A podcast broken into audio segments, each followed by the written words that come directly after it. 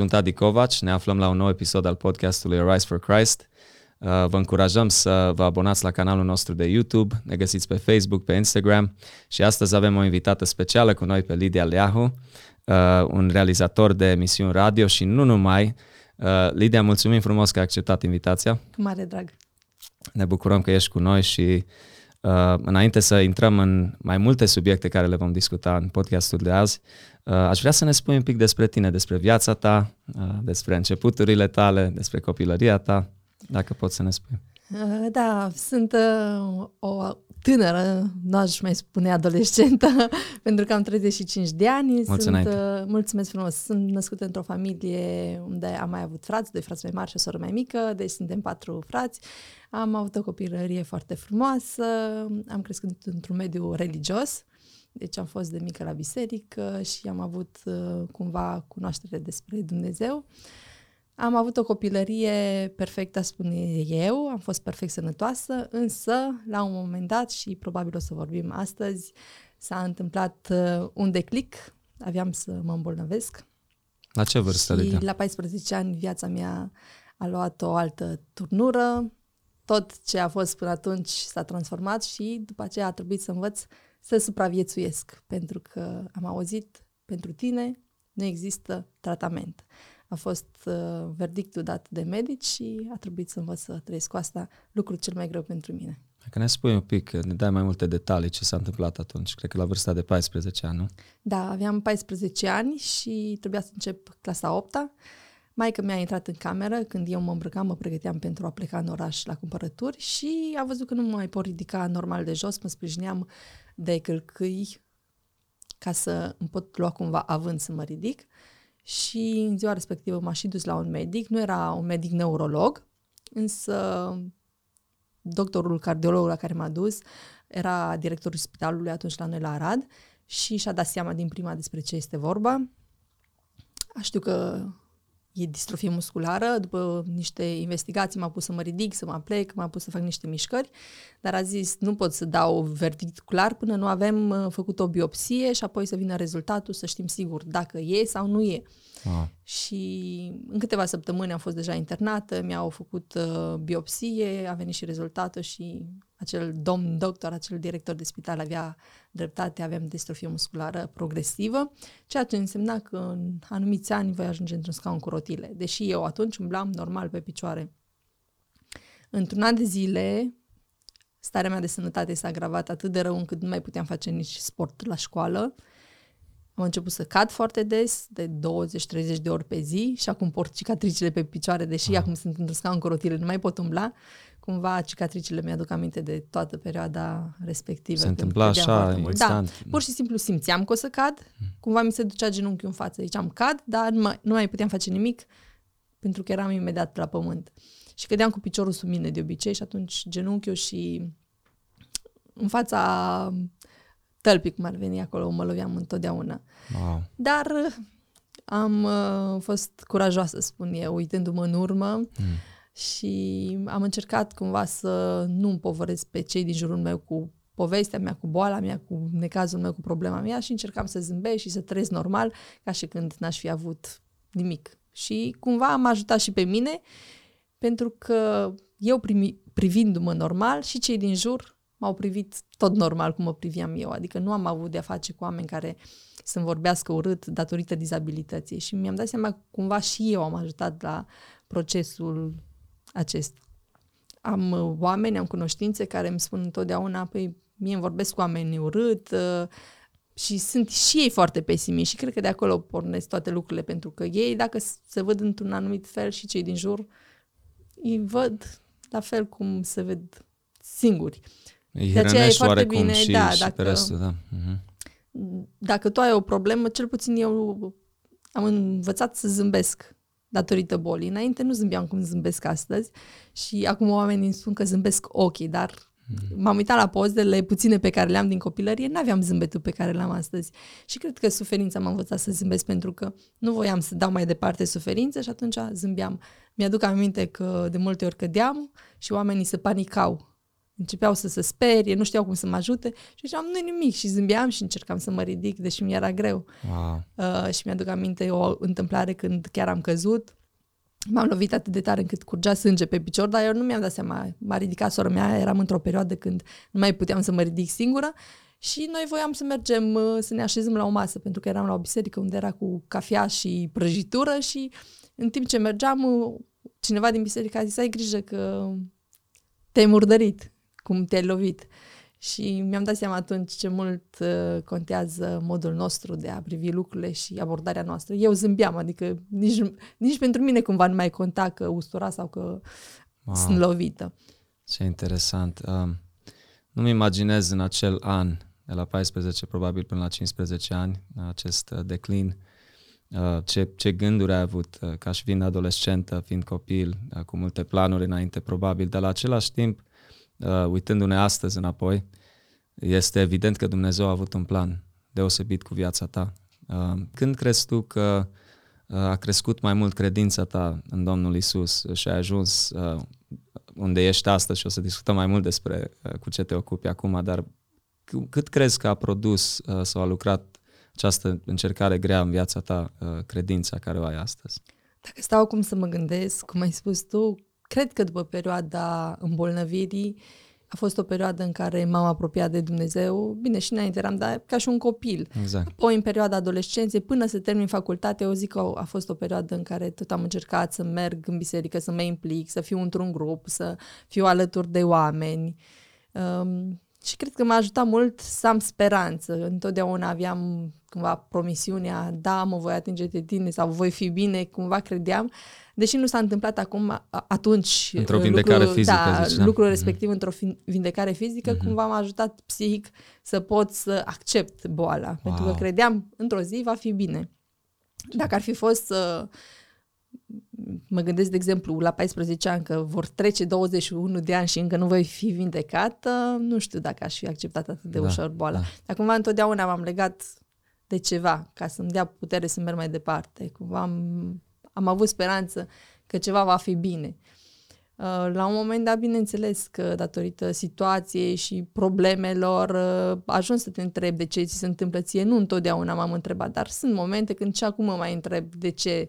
Sau cumva atestatori pentru că sunt problemele de sănătate, apoi Sigur. sunt problemele pe care le întâlnim în societate, poate vrei să realizezi ceva, să ai un job, nu poți să muncești fizic, nu poți să te deplasezi undeva, nici dacă vrei să muncești intelectual, adică depinzi de un însoțitor și Da. e mult mai greu să-ți faci activitatea față, da, mă gândesc cum eram copilul dinainte, care voia să le facă pe toate singur și acum sunt omul care depinde de cineva și să meargă la toaletă, știi? Și atunci cumva ajungi în zile când ești așa deprimat, când ești supărat pe viață, când ți-ai dori să fii bine. Ți-ai dori să fii bine. Și cum spuneam la început, uh, cuvântul acela pentru tine nu există tratament, pentru boala ta nu există remediu, e cel mai greu de acceptat. Da. Deși spuneai tu în primul an a fost greu să accept, nu știu dacă a fost, cum spui tu, în primul an, uh, pentru că nici nu cred că am conștientizat. Eram un copil care aveam și capacitatea în față, adică aveam un examen foarte important de dat, pe care oricum nu mai m-am putut concentra pentru că deja mă gândeam ce înseamnă boala. Primul an de liceu Da. a fost sau? Era clasa 8 trebuia Ah, să clasa dau opt. capacitatea pentru a intra la liceu. Mhm. Și atunci uh, trebuia să mă gândesc ce carieră, nu, ce voi face mai departe, ce liceu urmez, dacă o să fie totul bine la examen, uh, dar înainte de astea mă gândeam la starea mea de sănătate. Unde voi merge la recuperare, trebuia să găsim o asociație, să vedem ce înseamnă boala, pentru că până atunci n-am mai avut de-a face în familia noastră cu nicio problemă de sănătate gravă, adică în afară de febră de copii sau o varicelă. Care? Da, nu am mai avut alte probleme. Toți erau bine, frații mei, toți erau sănătoși și acum trebuia să aflu cum se trăiește cu boala și uh, am găsit o asociație la noi la Arad, Asociația Distroficilor Musculari și m-am încadrat acolo, să zic, în colectivul lor și mi-a făcut bine să-i cunosc pentru că cumva poate văzându-i, că, nu- adică văzându-mă că nu sunt singură, deși nu eram într-un scaun atunci, umblam, uh, repet, dar uh, văzând că și altul suferă, că și altul are probleme sau că altul e mai grav decât mine, mm. cumva m-aș ajutat și pe mine să accept situația și să merg lin. Și cumva mi-am simțit că mă apreciază. Asta a contat foarte mult pentru un tânăr care e bolnav. Tu când te îmbolnăvești, deja ești exclus din anumite cercuri, cercuri da. Mm. Oamenii, dacă nu mai poți să ții pasul cu ei, ești văd în continuare de viața lor și au dreptate. E ok să fie așa, dacă așa consideră că e bine și că nu mai au nevoie de tine. Însă să nu te simți singur, e bine să fii înconjurat de oameni. Mulți care, multe persoane cu dizabilități, cumva încearcă să se izoleze pentru că au frustrarea că nu mai sunt ce au fost, văd neputința, se simt nevaloroși, neimportanți, neînțeleși. neînțeleși, da, și dacă oamenii vin și vorbesc cu tine, cumva poate simți în mamilă sau și mai rău, poate scârbă, pentru că unii îți vorbesc cu superioritate și cred că ei, dacă sunt sănătoși și au făcut ceva mai bun în viață decât tine, cu toate că tu, dacă ai ajuns să fii într-un scaun cu rotile, n-ai făcut cu nimic mai mult rău sau n-ai greșit cu nimic să fie exact. așa. Uh, mai auzi și alte vorbe când cineva spune că l-a bătut Dumnezeu sau a bătut-o Dumnezeu ceea ce este iar destul de greu de digerat pentru e, un copil. să auzi așa și ceva, mai mult poate pentru părinți, că zice, a, nu știu ce a făcut părintele sau bunica sau străbunica și acum plătește copilul. Mai ales să nu vorbim de faptul că neamul român este, consider așa în general poporul român, că este așa de pesimist. Ne plângem de toate, ne văităm de toate. Mă uimește faptul că ai putut să ai zâmbetul ăsta despre care ai vorbit și ai fost așa de uh, ambițioasă și pozitivă în ciuda circumstanțelor în care te aflai, mai ales la vârsta aceea. Uh, eu am fost o victimă de bullying în copilăria mea în Statele Unite, că nu știam limba engleză și așa mai departe. Nu intrăm în aia, dar uh, eu chiar consider, cum am spus, uh, Lidia, că Dumnezeu a avut un plan extraordinar cu viața ta uh, și El ți-a dat, uh, evident, uh, puterea aia uh, atunci ca să poți face acest lucru. Uh, și totuși, într-o societate și, și cum am spus, în niște vremuri în care suntem obișnuiți să primim totul așa pe farfurie, totul să, să vină așa rapid și într-un fast food generation, cum o numim noi, uh, oamenii tot continuă să fie pesimiști și să găsească scuze, uh, fie că nu uh, fac o anumită uh, slujire pentru Dumnezeu, că nu se implică în ceva benefic, uh, uh, lucruri care contează și pe mine mă uimește faptul că oamenii în general ne, ne, ne concentrăm așa de mult uh, la viața asta fizică care o vedem acum.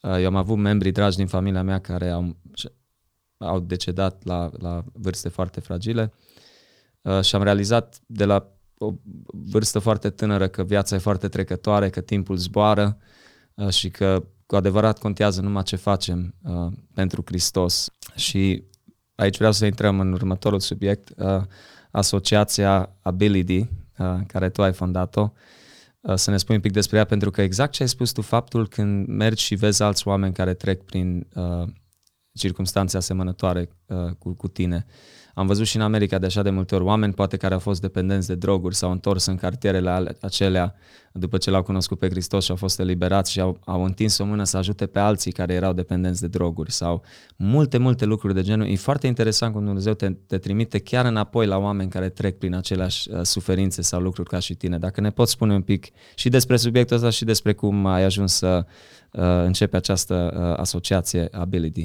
Probabil are sens ceea ce ai spus, partea a doua cu prima parte cu asociația, pentru că am început proiecte, m-am implicat și am ajutat. Primul proiect pe care l-am făcut a fost să ajut copii pe perioada vacanței, să-i ajut, nu să-i ajut, cumva să-i bucur. Pentru că cred că și asta a pornit cumva din copilărie. Îmi doream foarte mult uh, să se ocupe cineva de noi. Și mi-aduc aminte că venea pe strada noastră la Biserica Baptistă grupuri de americani și făceau tot felul de jocuri cu copiii și atât de mult mă bucuram că și noi de la Biserica Pentecostală mergeam acolo și ne bucuram împreună cu ei, că ne acceptau, că făceau ceva, că ne dădeau o bomboană sau ceva lucru mărunt, pentru noi însemna wow, însemna Așa. foarte mult.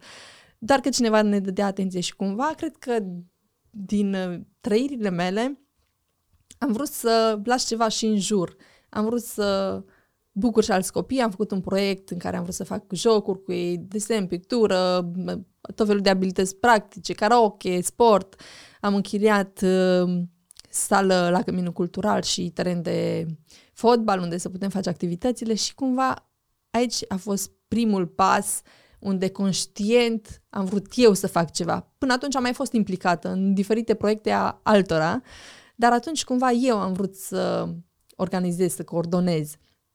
Eram deja destul de mare, să spun, și prinsesem puțin curaj, pentru că trebuie să spun, uh, provenind dintr-o familie foarte modestă, care a muncit foarte mult ca să aibă orice a realizat, um, eu am pornit așa cu o stimă de sine foarte scăzută la drumul meu, să zic. Am plecat la școală la Rad, uh-huh. părinții au vrut să ne dea la o școală mai bună, au investit uh, în abonamente pentru că erau foarte scumpe, n-am avut multe lucruri materiale, n-am avut uh, hăinuțe noi de început de an școlar, n-am avut uh, rochițe noi de Paști de Crăciun, n-am avut cadouri de Paști de Crăciun, însă am avut abonamente în fiecare lună care făceau mai mult decât toate cadourile, ca și valoare.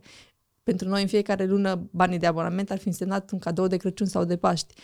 Și noi sper că vedem acum efortul părinților și apreciem ceea ce au făcut pentru că au investit în educație. M-am dus la RA la școală și acolo am văzut o altă diferențiere, iar ei aveau mult mai mult decât aveam eu.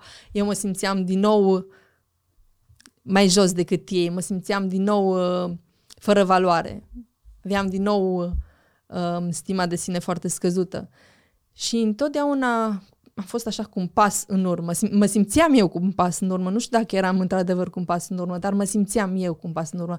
Poate și de ce ai zis tu mai devreme, pesimism, educație, lipsă de educație sau de încredere în noi, pentru că neavând multe lucruri materiale, credeam că nu suntem valoroși. Acum îmi dau seama că nu neapărat lucru material îți aduce valoarea. Și de aici au început proiectele. Am vrut ca ceea ce mi-a lipsit mie să încerc să ofer altora. Sau de ce m-am bucurat eu de un joc pe perioada verii, să ofer altora. Ce fain. Cred că involuntar, pentru că eu nu m-am gândit să fac asta, involuntar a venit. Adică nu m-am gândit, eu am primit asta când eram copil, hai să fac pentru alți copii. Pur și simplu dorința a pornit cumva din suflet, dar uh, experiența de viață m-a ajutat să fac. Și asociația am fondat-o de la proiectul acesta, că am întâlnit multe piedici când l-am făcut, nu aveam asociație și a trebuit să facem acte pentru că oamenii au vrut să ne bage bețe în roate, dar un șut în fund, un pas înainte, vorba românului. Așa că răul care a vrut să mi-l facă unii s-a transformat într-un bine pentru că așa mi-am dat seama că am nevoie de o asociație să pot face actele singură când am un proiect. De acolo am pornit și proiecte la distanță, să zic, pentru că atunci când am fondat asociația am plecat în Germania pentru o perioadă de câțiva ani și la început am făcut proiecte online, am pus povești de viață. În fiecare săptămână aveam o poveste de viață. Mi-am făcut pagină, site, acum nu mai e valabil, dar atunci postam în fiecare săptămână câte o poveste de viață, pentru 20 și ceva de săptămâni la rând am făcut asta. Frumos. Apoi am zis să fac altceva, să mă implic mai mult. De-a lungul anilor am fost în sanatorii de recuperare. Am văzut foarte mulți copii bolnavi, foarte mulți tineri, adolescenți, oameni la început de viață, care și-au format familii și-au avut o felul de accidente și au ajuns într-un scaun cu rotile. Am zis, poate pot eu schimba ceva în privința asta. Mă voi duce în școli și le voi vorbi copiilor despre multe tipuri de accidente care pot duce la o viață în scaun cu rotile. Poate unul dintre acești copii va fi precaut când se va cățăra în copac, va verifica crengile, va fi precaut când se va arunca într-o apă, va verifica înălțimea apei. Pentru că dacă apa e prea mică, își fracturează coloana. Dacă acel copil, când se urcă pe o schelă, e mai atent sau când se cațără nu știu pe unde, voi putea câștiga un suflet. Mm, Pentru că nu se schimbă doar viața copilului, ci se schimbă și viața familiei. Eu când m-am îmbolnăvit, nu doar când m-am îmbolnăvit eu, familia mea a trebuit să mă îngrijească. Și atunci, poate pot face o diferență. Prin ceea ce am văzut, prin experiența de viață. Dacă nu trăiam o viață în suferință, nu puteam fi de folos oamenilor prin ceea ce fac astăzi. Probabil toată experiența asta, toată suferința mea, e cumva spre bine la altora. Asta cheia. Spune o vorbă, dacă Dumnezeu nu face o minune pentru tine, te face o minune pentru alții. Și poate mărunt, pas cu pas, putem face eu în felul meu, tu în felul tău, puțină schimbare.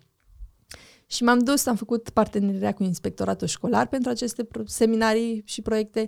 pe de o parte voiam să-i încurajez, să aibă încredere în ei, să-și urmeze visul dacă au, dar să și muncească pentru el, nu să crezi doar că mi se întâmplă ceva extraordinar și trebuie doar să crezi și se întâmplă, nu se întâmplă, adică e sigur că nu se întâmplă dacă nu faci nimic în direcția visului tău. Și pe de altă parte să fie precauți și să nu ajungă să se accidenteze. Și la început am plecat cu două proiecte diferite, apoi le-am cumulat ca să nu pierdem timp și am mers cu ele împreună la școli. Nu vreau să renunț la acest proiect pentru că mi se pare foarte important și dacă trece pandemia vreau să ajung uh, la mai multe orechi și la mai multe inimi. Am văzut copii plângând la școală când am mers și le-am vorbit, ceea ce cumva mi-a lăsat sufletul sfâșiat, dar pe de altă parte știu că ceea ce am vorbit ajută. Poate nu pot, pentru toată lumea e valabil, sunt conștientă, pentru că un mesaj pe tine te poate impacta, pe mine nu.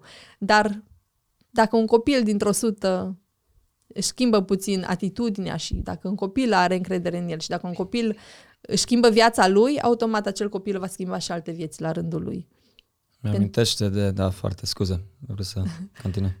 Da, voiam să spun doar că fiecare om schimbat nu rămâne nepăsător și prin modul lui, da, prin pozitivitate, prin optimism, prin uh, modul lui pozitiv de a fi, influențează și pe cei din jur. Nu trebuie neapărat să-și propună să schimbe. Eu nu mi-am propus neapărat să schimb oamenii. De exemplu, printr-o postare în care zâmbesc pe rețelele sociale, pe Instagram, pe Facebook, dacă oamenii mă văd, zic, mi-ai schimbat ziua. Chiar uh, ieri primisem un mesaj și cineva a glumit, așa a fost... Uh, amuzant și zicea, dacă nu credeam în Dumnezeu, credeam în tine. Și mi s-a părut, mm. wow, adică cumva influențezi acești oameni.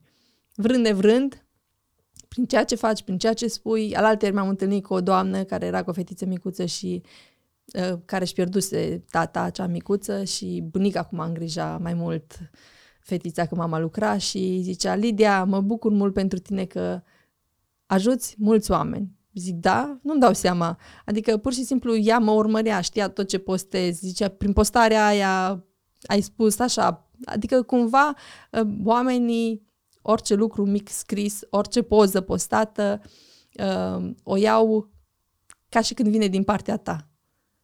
Ceea ce spunem noi pe rețelele sociale, degeaba spunem că nu e despre noi, e despre noi.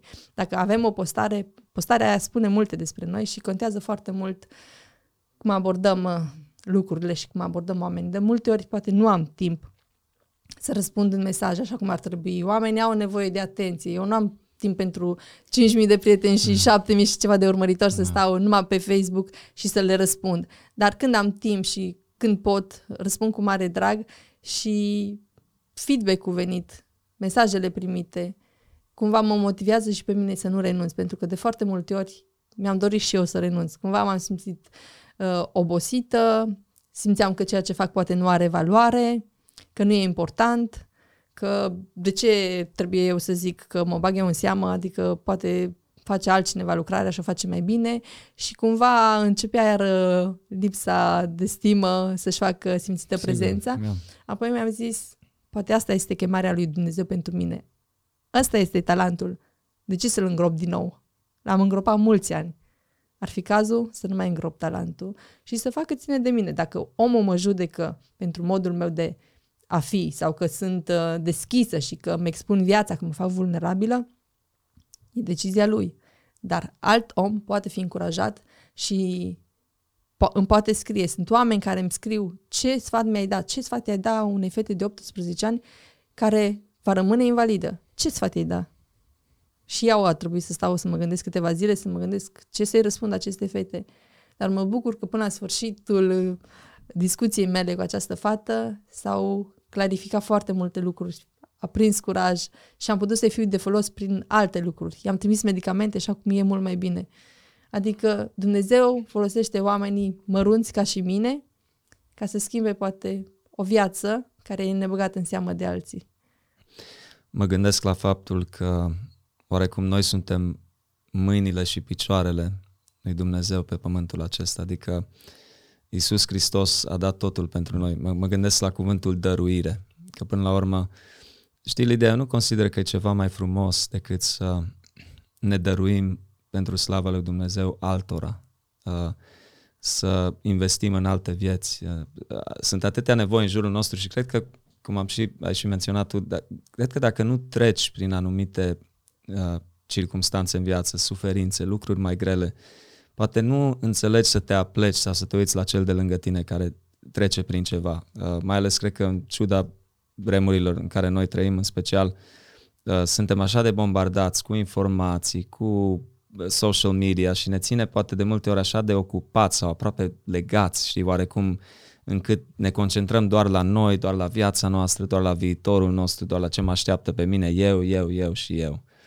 Uh, și parcă tot, uh, tot mai rar vedem oameni care întind o mână și pentru cel de lângă noi și de aia consider că e chiar un, un privilegiu și un mare har, mai ales dacă ne uităm uh, în lumina veșniciei. Mă, mă uit în istoria creștinismului și ne uităm la unii din eroi, numim noi, ai, ai credinței și acești oameni, uh, și bărbați și femei, au suferit atât de mult, au trecut prin lucruri atât de grele în viață când ne uităm și spunem, wow, dar cum au reușit?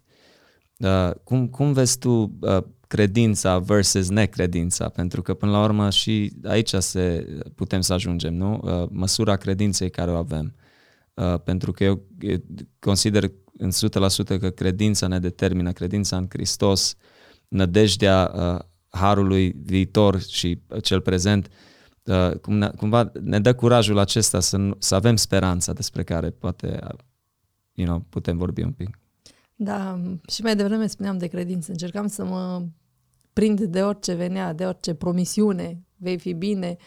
Nu știam când, cât de curând, cât de curând, speram întotdeauna cât de curând, dacă era o rugăciune, mergeam acolo și cumva nu credeam că voi fi vindecată prin oameni, prin punerea mâinilor. Îmi doream așa să mă trezesc din vis vindecată. Cumva nu voiam să dau slava lui Dumnezeu unui om care pune mâna pe mine. Și am încercat și cu punerea mâinilor, Sim. dar n-a avut niciun efect. Versus necredință, spuneai tu. Cumva, trecând anii, parcă începi să te îndoiești, să nu mai crezi. În ultima vreme, multă lume îmi spune, te-am visat umblând, te-am visat umblând, vei fi bine, te-am visat că ești bine. Foarte mulți oameni. Și probabil își doresc oameni. asta pentru tine. E posibil să-și dorească și, dar nu știu de ce apar în visele oamenilor, adică nu dau seama. Și foarte, foarte mulți oameni mi-au spus asta și eu îmi doresc. Dar cumva, eu sunt un om și foarte realist. Doar că minunea nu are de face cu realitatea. Mm. E ceva supranatural. Mi-aș dori din tot sufletul, doar că ajung așa să zic, ajută Doamne necredințe mele, pentru că sunt 21 de ani deja anul acesta, acum în august-septembrie, cam asta e perioada când a debutat boala. Sunt 21 de ani de când am descoperit-o, era 2000, 2021. Și cumva e greu să crezi că vezi tendonul piciorului s-a scurtat atât de tare încât nu mai pot umbla, pentru că, în definitiv, de acolo nu mai pot umbla. Am început să umblu pe vârfuri, ani de zile am umblat pe vârfuri și apoi umblam, umblam singură, cădeam foarte mult, mă ridicam, apoi mă ridicam din ce în ce mai greu cu trecerea timpului, apoi am ajuns să umblu pe vârfuri, dacă picam nu mă mai ridicam, doar că rugam pe cine găseam pe stradă să mă ajute, pentru că nu acceptam ajutorul celor din familie să vină cu mine să mă însuțească la facultate, la școală unde mergeam. Și atunci cumva încercam să mă descurc singură. Și am ajuns în stadiul în care tendonul s-a scurtat atât de tare încât nu mai puteam umbla deloc singur și trebuia, a trebuit să accept neapărat să mă țin de cineva să mai pot umbla, să mai fac, pot face câțiva pași prin casă și pe afară, Însă mi-era foarte greu pentru că eu umblând pe vârfuri, s-a dus și bazinul în față și atunci aveam foarte mari dureri de spate.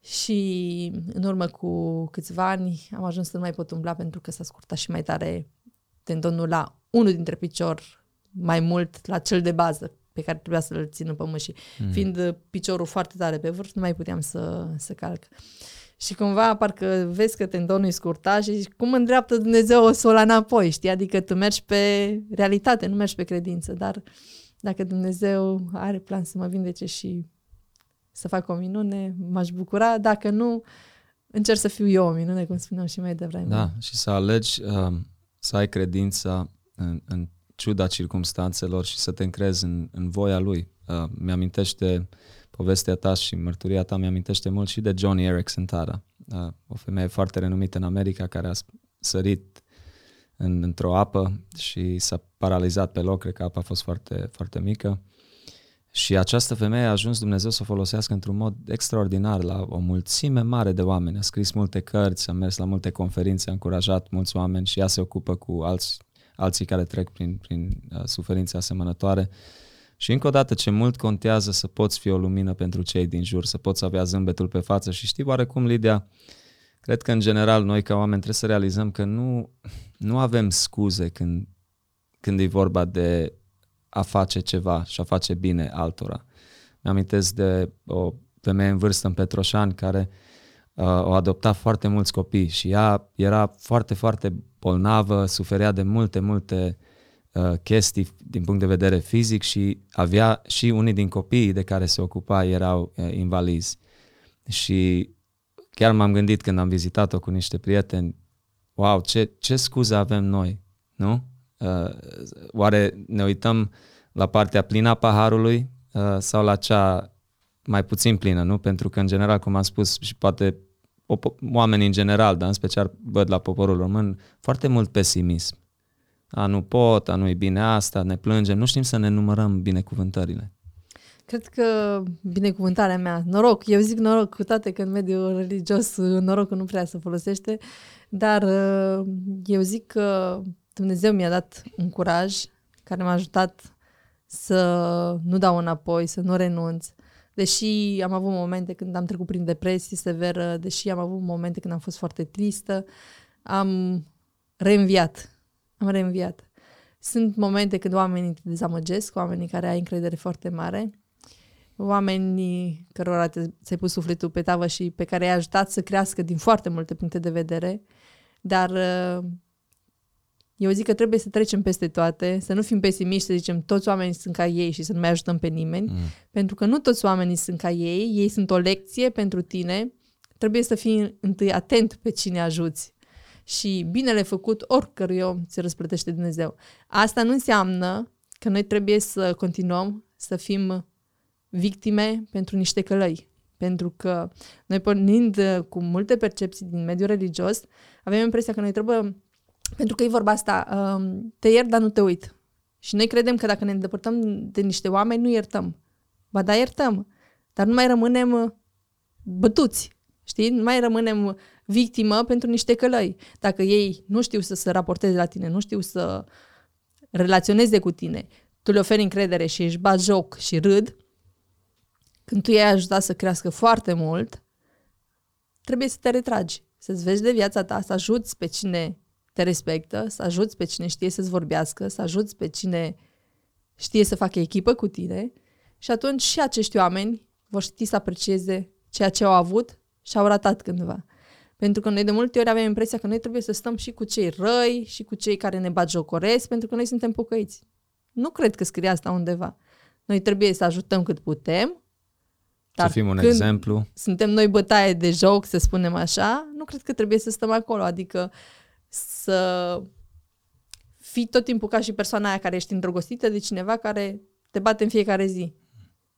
Să ești îndrăgostită de cineva care îți face rău. Ești îndrăgostită de cineva care e îndrăgostit la rândul lui de altcineva. Hmm. Adică nu. Cred în, în nicio cum, relație, nu, cred că, acum nu vorbesc de căsătorie, că nu e treaba mea să mă bag în relații de căsătorie, dar vorbesc de relațiile astea interumane. Da, avem de multe ori de a face cu oameni care pur și simplu nu merită respectul nostru. Și atunci trebuie să știm să ne vedem de treaba noastră, pentru că altfel vom ajunge noi în depresie. Vom ajunge noi să tragem toate ponoasele. Vom ajunge noi să stăm să suferim pentru cineva care manipulează și care profită cumva de pe urma fiecărui om din jurul lui. Da, da. Contează mult, cred că, cum reacționăm uh, acestor atacuri, dacă le putem numi așa, și să trăim vieți uh, exemplare. Cred că mi-a, mi-a plăcut ce ai spus, că și până și acești oameni uh, pesimiști și care uh, bagiocoresc și care înjosesc, la un moment dat, dacă vede viața noastră, vede că nu ne coborâm la acel nivel, vede că avem o credință în Hristos, uh, vede zâmbetul nu acela pe față. Nu trebuie să le facem rău, da, însă nici da. să stăm să ne facem nouă rău. O, nu, absolut, nu, dar zic cu timpul până și ei cred că pot să realizeze că nu sunt pe un drum bun. Uh, vreau să intrăm în următorul subiect, Lidia. Uh, povestea și mărturia ta uh, a inspirat și inspiră mulți oameni. Ai avut uh, prilejul uh, să mergi la mai multe posturi de televiz- televiziune și probabil posturi de radio uh, să încurajezi oamenii în acest sens, dar ești implicată în Radio Alt FM, dacă ne poți spune un pic despre proiectul ăsta. Da, Radio Alt FM este un radio vecin la Arad, însă este și la Timișoara, îl puteți asculta și de aici. Uh, se poate asculta și online pe radioaltfm.ro De fapt e altfm.ro fără radio, okay. dacă țin bine minte.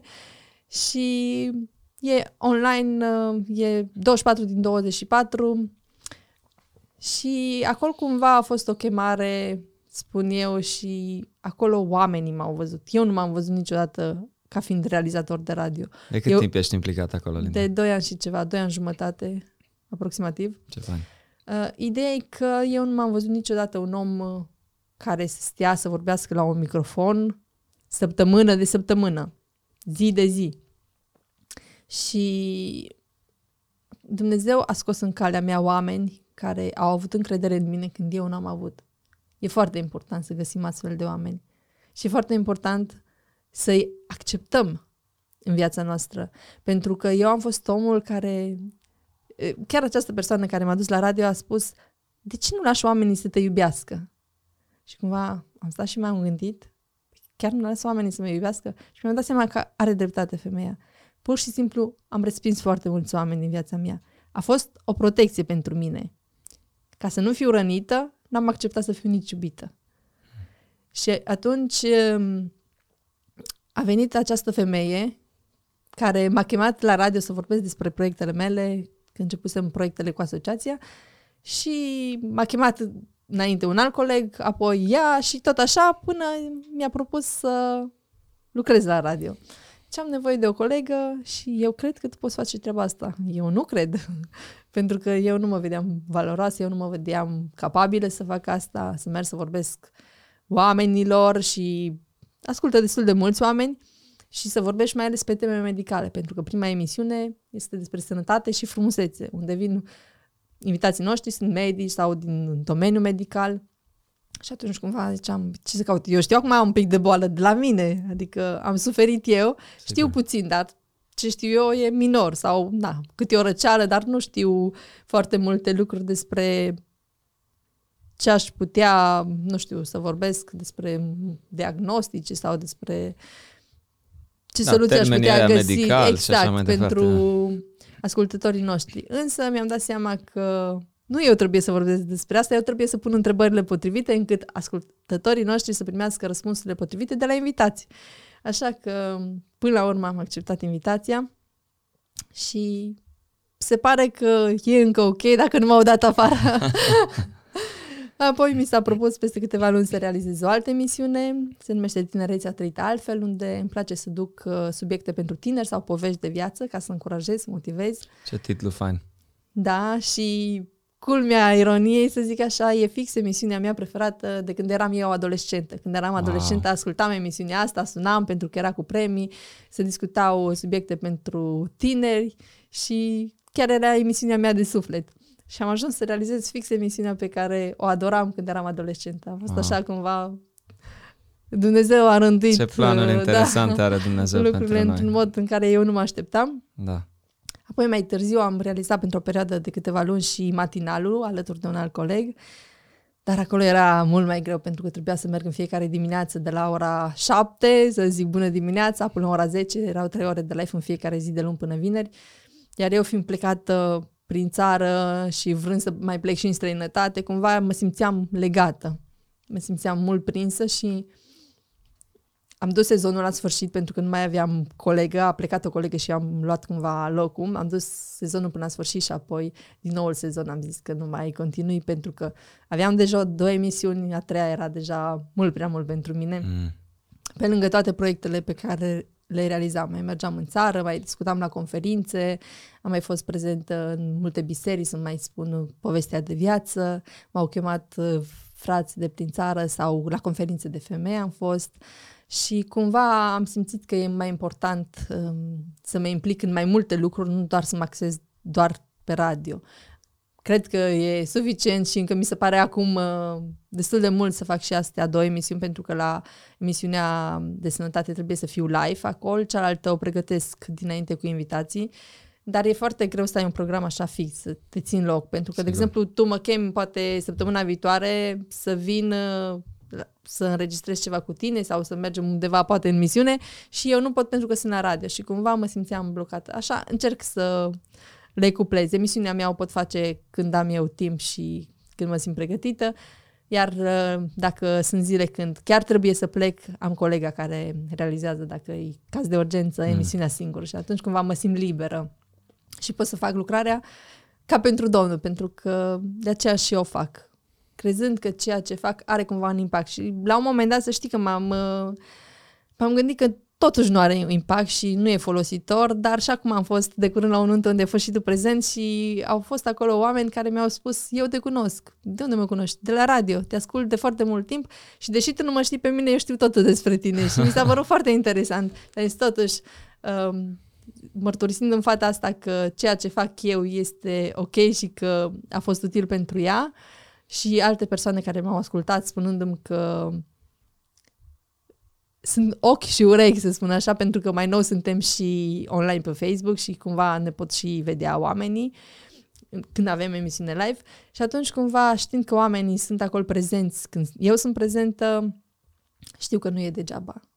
Mi-a plăcut așa mult că ai menționat și eu văd exact la fel dacă din o mie de oameni poate care ascultă unul sau una uh, primește ceva benefic, uh, să înainteze, uh, să facă bine, să, să creadă în Hristos, merită totul. Eu văd exact așa, nu mulțimile, nu o singură persoană uh, și-a meritat orice trudă, orice oboseală, dar din câte văd și înțeleg acum, Lidia, nu, nu prea ai timp să te plictisești, da? Eu de plictisit nu mă plictisesc nici dacă stau toată ziua acasă. Adică îmi găsesc întotdeauna ceva de făcut, de plictisit nu mă plictisesc. Uh, Ideea e că vreau să mă simt și folositoare. Uneori când ești foarte mult plecat sau ești foarte mult solicitat, poate te simți așa epuizat. Sau de multe ori cumva te gândești, păi, dar lasă mai meargă altul. Pentru că de aici a și pornit cumva lucrarea mea. Mă gândeam că ceea ce fac eu poate nu e suficient și să mai treacă câțiva ani, mă gândeam eu să mai acumulez experiență și apoi voi avea ce să spun mai departe.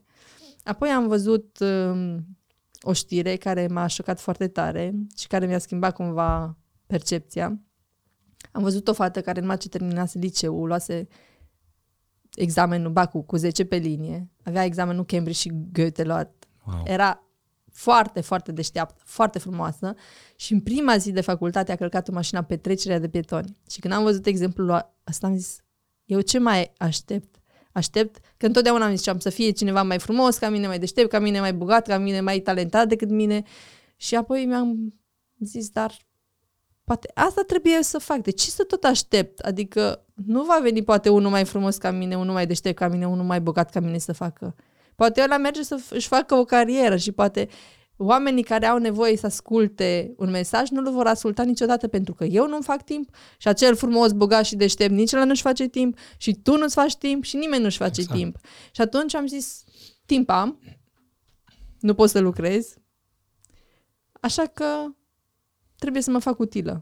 Să pun talentul meu în slujba lui Dumnezeu. Mi-era frică de ziua când Dumnezeu mă va chema la judecată și mă va întreba ce am făcut cu talanții, de ce i-am îngropat cumva pilda aceea nu e întâmplătoare în Biblie.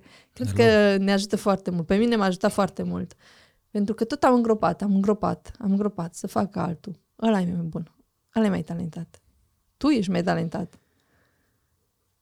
Tu spui că poate altul e mai talentat și nu facem niciunul lucrarea niciodată.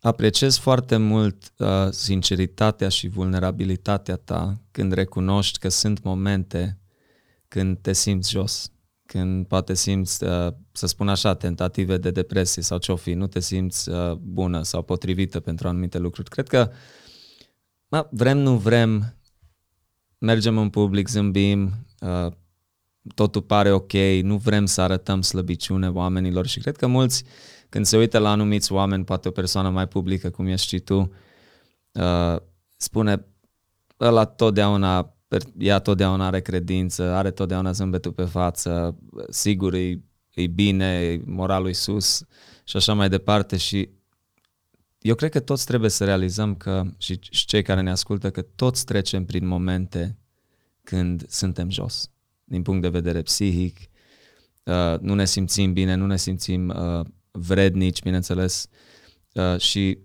sunt momente când poate nu simțim că avem impactul sau nu facem binele care putem să-l, să-l facem și nu realizăm poate impactul care îl avem. Deci, dacă vrei puțin să... Da, aici spuneai tu, de multe ori cred că pornește și de la mine. Uh, problema cu, cu critica și cu pesimismul, spuneai tu mai devreme un pic și vreau să reiau pentru că sunt perfecționistă, ceea ce pe de o parte e bine și pe de altă parte nu e bine. E greu să fii perfecționist. Spuneai mai devreme iar despre aspectul că zâmbim când suntem în public și poate suntem triști când suntem acasă. Și alții ar crede, dacă ne-au aud acum, da, sau ne văd că discutăm, poate crede că suntem prefăcuți.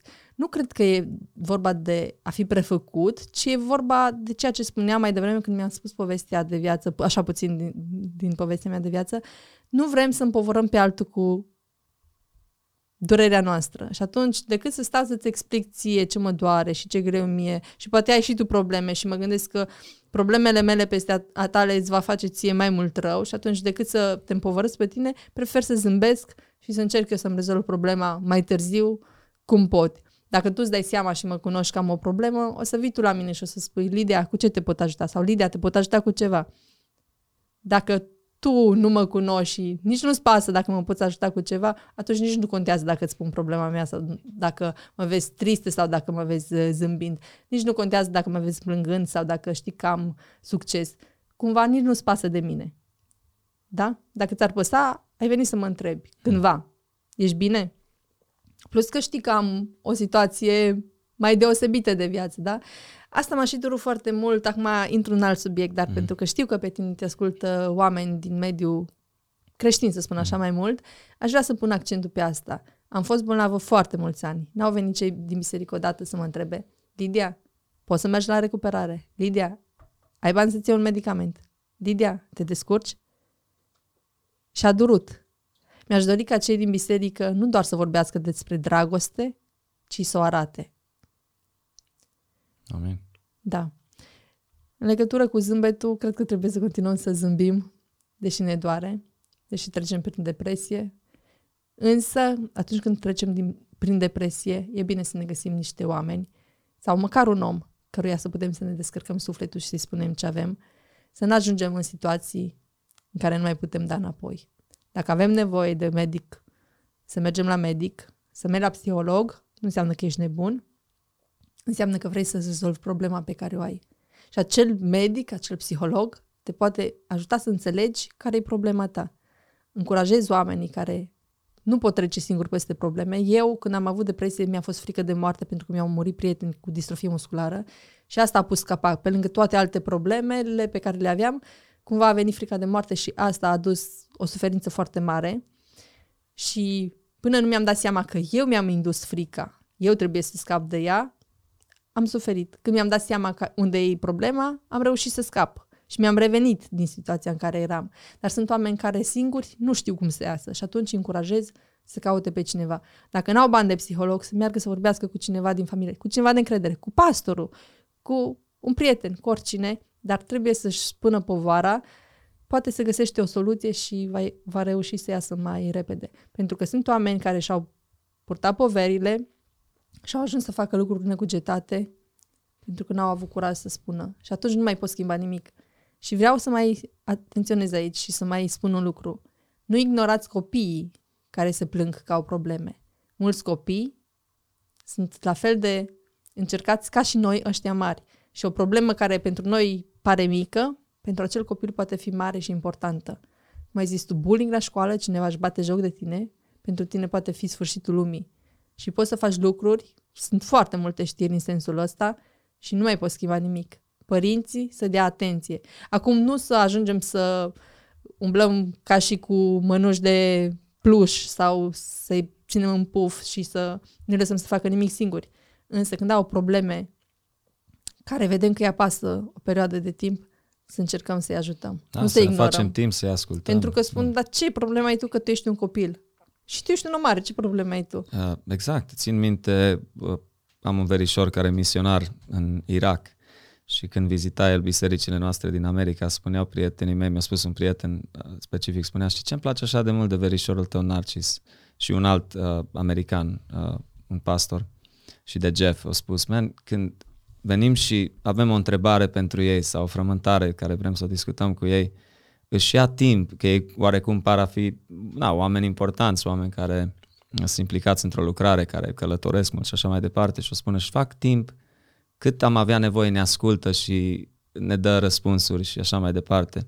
Spunea, dacă când vorbești cu, cu alții, lideri, din păcate, uh, spune, te duci la el cu o problemă și spune, hai tinere, am două minute, spune că trebuie să plec la masă sau ce-o fi. Cât de important să ne luăm timp, să ascultăm oamenii, să înțelegem, uh, să, să vadă în noi uh, acea răbdare, dacă pot spune așa, și faptul că ne pasă de ei și de problemele lor. Uh, asta ar fi cel, cel mai important lucru pentru toți care ne ascultă, să ne luăm timpul ăsta. Știi, am o, o poveste foarte asemănătoare, adică legat de ce ai spus tu. Uh, când eu am plecat din biserică pe la 16 ani, am mai vrut să merg la biserică, e o istorie mai lungă. Uh, să știi că nu a fost nimeni din acea biserică, unde am fost eu în America, să dea un telefon, să vadă, mă, ce s-a întâmplat cu băiatul ăla care cânta în corul bisericii și în fanfara bisericii. Uh, și n-am fost singurul, am fost mai mulți care am avut aceeași poveste. Și ai lucrat în câmpul Da. Domnului, cum ar veni. Da, Dar da. unul care stă pe bancă acolo mai în spate, care nu-i băgat în seamă. Da. Sau, mai grav, să te scoată de cravată afară pentru că porți cravată într-o biserică în care poate nu se poartă cravată și atunci cumva... Da, da, lucruri care n-ar trebui să se da, întâmple. e bine dacă consider că trebuie să discuți cu omul, discute cu omul, dar nu să ai niște gesturi de astea pe care, știi, cumva mai târziu poate ai vrea să le întrebi și nu mai poți și Da. plătesc alții. Bine, eu nu zic, pentru că și atunci când se întâmplă chestii de astea, poate tânărul respectiv ar putea face ceva încât să nu ia în seamă gestul respectiv, da? Doar că uneori te poate răni atât de tare încât să Da, nu mai poți accepta da. și să nu mai vrei să vezi biserica, știi? Să știi, so- soluția de multe ori e mai simplă decât ni se pare. Cred că unii nu ne simțim calificați să vorbim cu oameni care poate trec prin probleme sau care simțim că nu îi înțelegem, dar uneori mă uit și la, la fica mea, Grace, uh, are 9 ani și uneori na, are frustrările ei și, uh, și de multe ori când e mai agitată sau, sau mai supărăcioasă și așa mai departe, uh, dacă îți iei numai puțin timp să o îmbrățișezi, să o bagi un pic în seamă, Îi să trece. stai 5 minute cu ea, numai să o asculți, îi, îi trece dintr-o dată, a venit soluția. Uh, Ceea ce e foarte interesant. Deci de multe ori nu realizăm că doar, doar timpul nostru acordat cuiva face o mare diferență. Doar dragostea noastră acordată Da, cuiva da. face diferența. Corect, corect. Pentru că ai niște Nu brațe, în- da? da, nu doar da. că stau cu tine acolo, da. Da. Poate doar că te iau în brațe și strece. Da. Și asta e de multe ori o Da. soluție pentru Dar mă mine. refeream că ei vor să se Da. descarce, să-ți, you know, Să-ți să, spună. să-ți spună. Și dacă you know, ție ți se par că lucrurile pe care acel copil le spune sunt niște prostii, ce e probleme bine pot să avea stai, ei în da, comparație cu un adult, nu? E bine să stai să-l asculți, Exact. pentru că va crește și va ajunge să nu mai vină să-ți vorbească, pentru că tu când el a vrut să-ți vorbească, n-ai stat să-l asculți. Exact, exact. Wow, subiect uh, foarte serios și important. Uh, let's lighten it up a little bit. Uh, ai mai multe hobby-uri, Lidia. Uh, ce mi-a plăcut, am văzut că în trecut ai mai jucat uh, basket, un pic mai diferit decât poate cum am jucat eu. Am fost un fan mare al basketului. În copilăria mea, în adolescența mea, am jucat foarte mult basket în America. Uh, și îmi place mult sportul, să spun așa, dar uh, tu ești implicată în mai multe chestii. Uh, dacă ne poți spune puțin în ce ai fost implicată legate de astfel de uh, hobby-uri. Dar basketul a fost chiar mai la începuturi, să spun așa, în primii ani după ce am fost diagnosticată și în perioada liceului mergeam la antrenamente de basket în scaun cu rotile. Chiar am participat odată la un meci la București și pentru mine a fost așa, wow, ne-am dus noi toți acolo, o echipă, Wow. wow. eram la începuturi, atunci se formau echipe în țară, erau din București, echipe, nici nu mai știu, din Brașov, cred că noi Arad, erau câteva echipe așa la început de drum Uh-huh. și a contat foarte mult uh, că eram implicată pentru că mă simțeam acceptată și iubită și asta o spun de fiecare dată și a fost un exemplu extraordinar pentru mine experiența pe care am trăit-o acolo. Colegii mei, majoritatea, proveneau din centru de plasament și aveau și handicap. Wow. Și majoritatea vorbeau engleză la perfecție și încercau să se implice în tot felul. Și eu mă gândeam, eu nu știu engleză și vin dintr-o familie organizată, dintr-o familie bună, să spun, da? Adică nu bună din sens, în sens material, ci bună pentru că Absolut. eram organizați, Sigur. eram um, împreună, nu eram părăsită. Și atunci mă gândeam, mamă, dacă oamenii ăștia pot, eu de ce n-aș putea?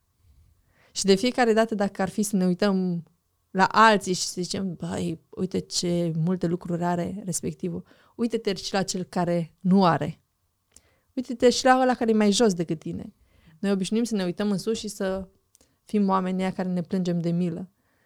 Dar dacă stau și mă gândesc când îmi fac duș că risipesc o grămadă de litri de apă și că alții în Africa n-au apă de băut, cred că am privi altfel lucrurile.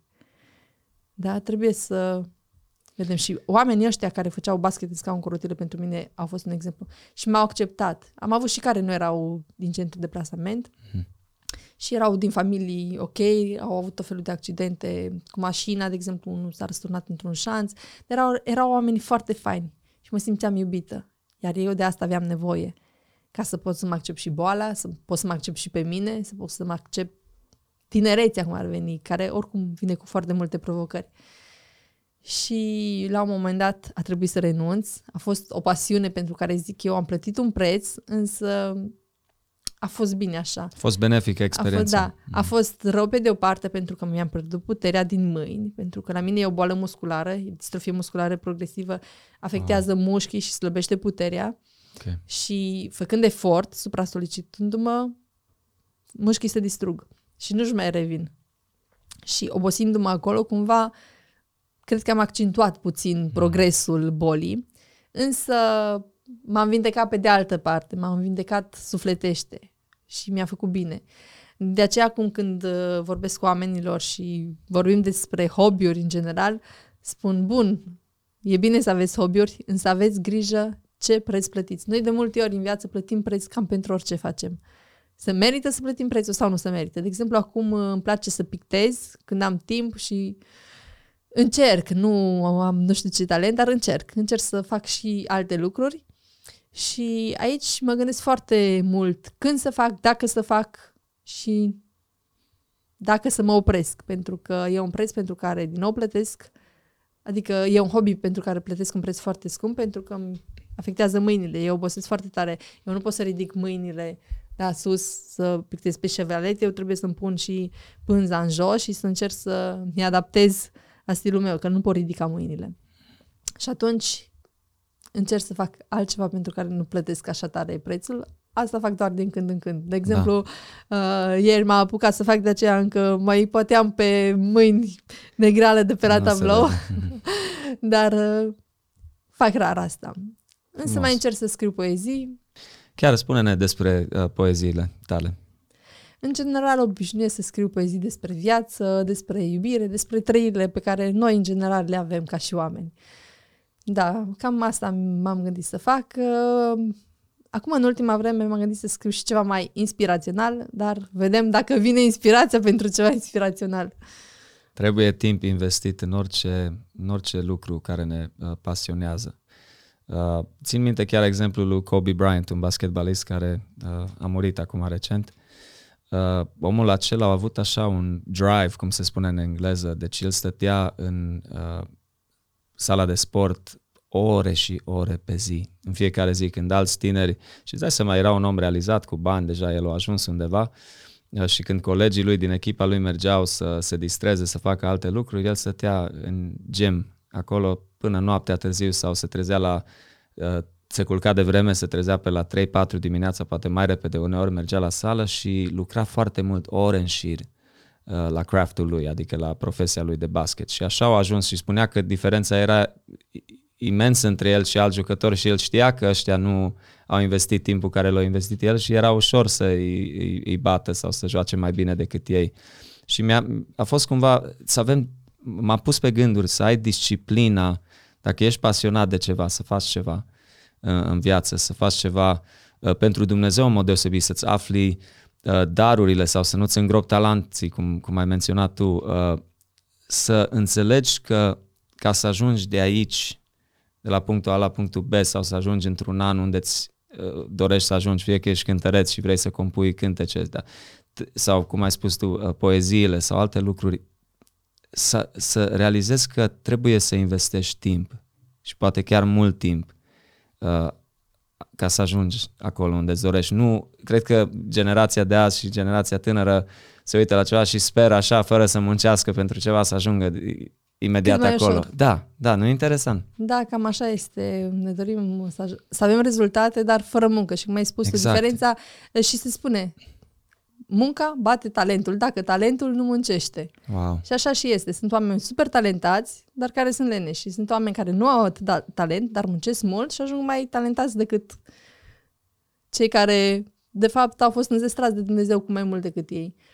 Și cred că face sens ceea ce spui, ar trebui să muncim, pentru că trebuie să recunosc și eu sunt prietenă de multe ori cu procrastinarea. Cine și tot nu este amân, în secolul tot amân, 21 tot amân, dar uh, poate, uite, acum e în boldul care să vină la momentul potrivit să zicem, mai trebuie să facem lucrurile mai ordonat, mai cu disciplină. Să da, ne trezim da. dimineața, să ne exact. culcăm seara. Eu am cam schimbat aici, știi? Mă culc dimineața.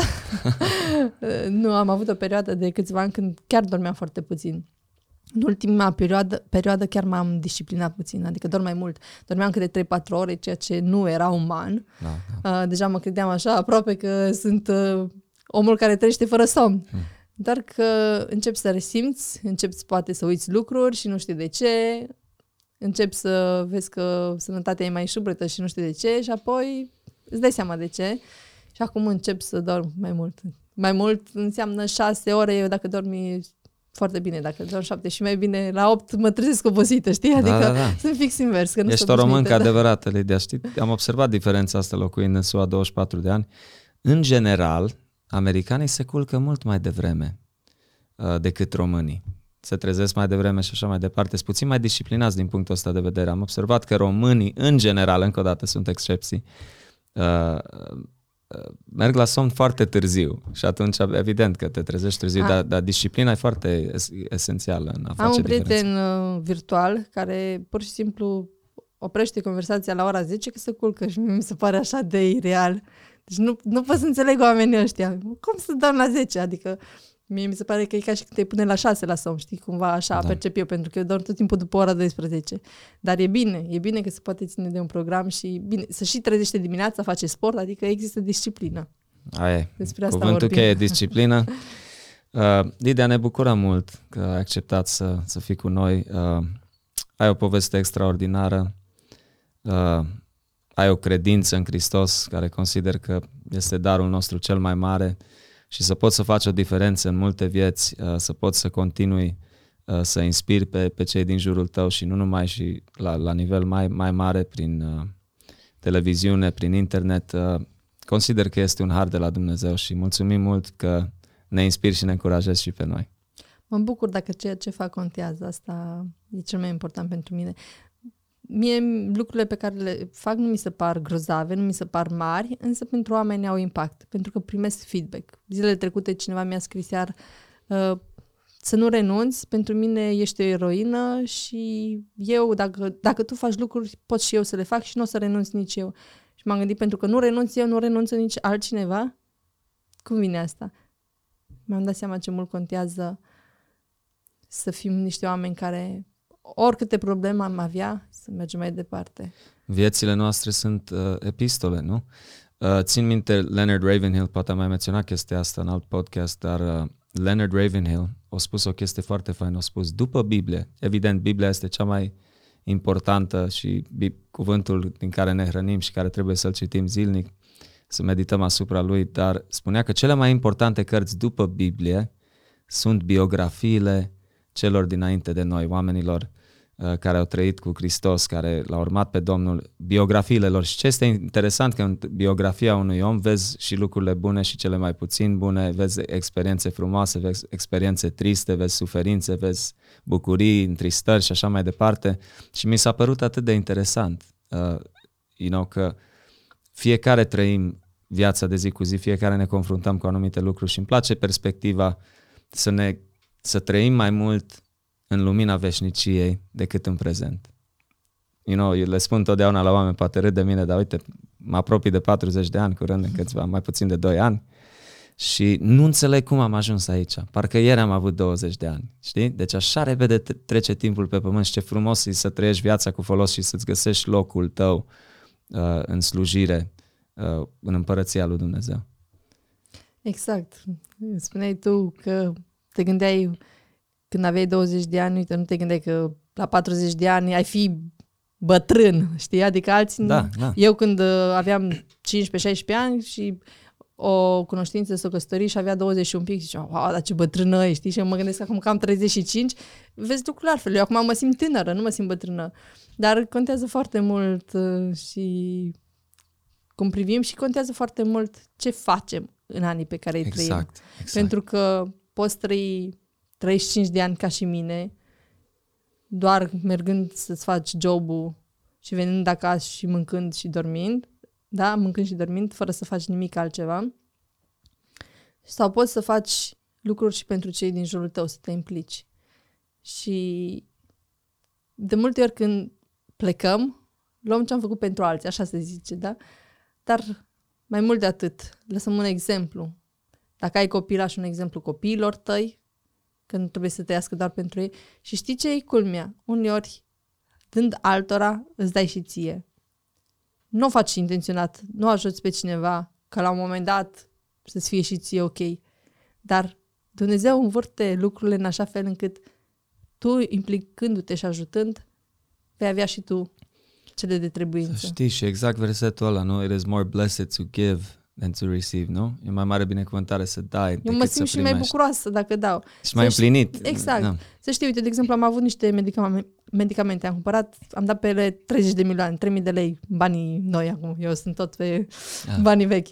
Da, și le-am luat o perioadă de timp și am simțit că mă îngraș de ele, erau niște medicamente naturiste și le-am simțit acolo acasă. Și la un moment dat când cineva mi-a scris că e bolnav și era și foarte slab, ajuns la 38 de kilograme și eu mă gândeam, păi dacă fata asta mai slăbește, o să moară. Deci fix la asta m-am gândit și zic, păi dai medicamente acasă de care m-am îngrășat, ei trebuie să se îngrașe. Eu îi trimit medicamentele să se îngrașe, dar fata asta nu doar că s-a îngrășat de medicamente, i-a revenit sănătatea, a început să umble și fata aia nu mai umbla înainte. Wow. Și m-am gândit, dacă pentru fata asta nu a, a trebuit eu să fiu bolnavă să-mi cumpăr medicamente mie, pentru că dacă nu eram bolnavă, nu cumpăram mie medicamente. Evident, da știu că de medicamentele pe care le-am luat eu, o altă fată cu distrofie musculară s-a făcut mult mai bine, a început să facă și ea progrese. Eu luând uh, o perioadă de, de timp și am văzut că nu sunt bine, zic, știi ce, fac eu pachet și le zic la fata asta. Noroc că mi-a scris pe Instagram, nu o cunoșteam, ea nu mă cunoaște pe mine, nu ne-am văzut niciodată în viața reală. Ai făcut o diferență. Am făcut pachetelul, l-am trimis prin poștă. Bucuria mea cea mai mare a fost că această fată a acceptat ajutorul. Pentru că noi de multe ori poate ar am primit ajutor din jur, dar nu-l acceptăm. Eu de multe ori am refuzat. Și mi-am dat seama când am fost eu refuzată la rândul meu, ce greșeală mare am făcut. Câți oameni am dezamăgit pentru că am refuzat. Și de atunci am acceptat să primesc.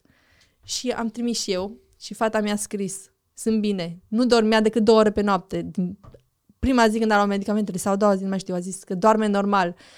Nu, uh, nu mai putea umbla, a început să umble. Deci o minune dumnezeiască. Wow. Și m-am wow. gândit, dacă pentru omul ăsta am trăit, nu mă interesează gura lumii, nimic, nimic din ce îmi scriu oamenii, dacă ar fi să-mi scrie ceva negativ. Mă interesează doar mărturia asta. Sufletul Foarte ăsta poate fi un suflet binecuvântat, să-și urmeze cariera, să devină psiholog pentru că asta își dorește. Eu când mi-a scris că vrea să fie psiholog și când mi-a scris că are 38 de kilograme, deși mm. sunt omul care încurajez pe toată lumea să facă studii, la ea am fost prima dată când am zis, prima dată vezi de sănătate și după ce te faci bine, du-te la școală. Mi-a fost frică că nu va mai apuca să facă studiile și m-am bucurat foarte tare că Dumnezeu a putut face o diferență prin mine, un om mărunt, un om neputincios, un om vai și amar de capul meu plecăjit. Nu sunt un om perfect, sunt un om cu greșeli, un om cu nervi uneori, un om, un om care are greșeli multe, dar Dumnezeu folosește și oamenii slabi. Extraordinar atât de frumos. Cred că putem să concluzionăm chiar acolo. Deci, fiecare suflet uh, cu care intrăm în contact este unul veșnic uh, și are valoare și preț în ochii lui Dumnezeu. Uh, și ce frumos și important să facem o diferență pentru ei. Mulțumim încă o dată, Lidia, pentru că ai acceptat invitația noastră. Uh, ești o binecuvântare și sperăm să avem oportunitatea și pe viitor, poate la un alt episod, să mai discutăm subiecte importante. Cu mare drag. Și altă dată.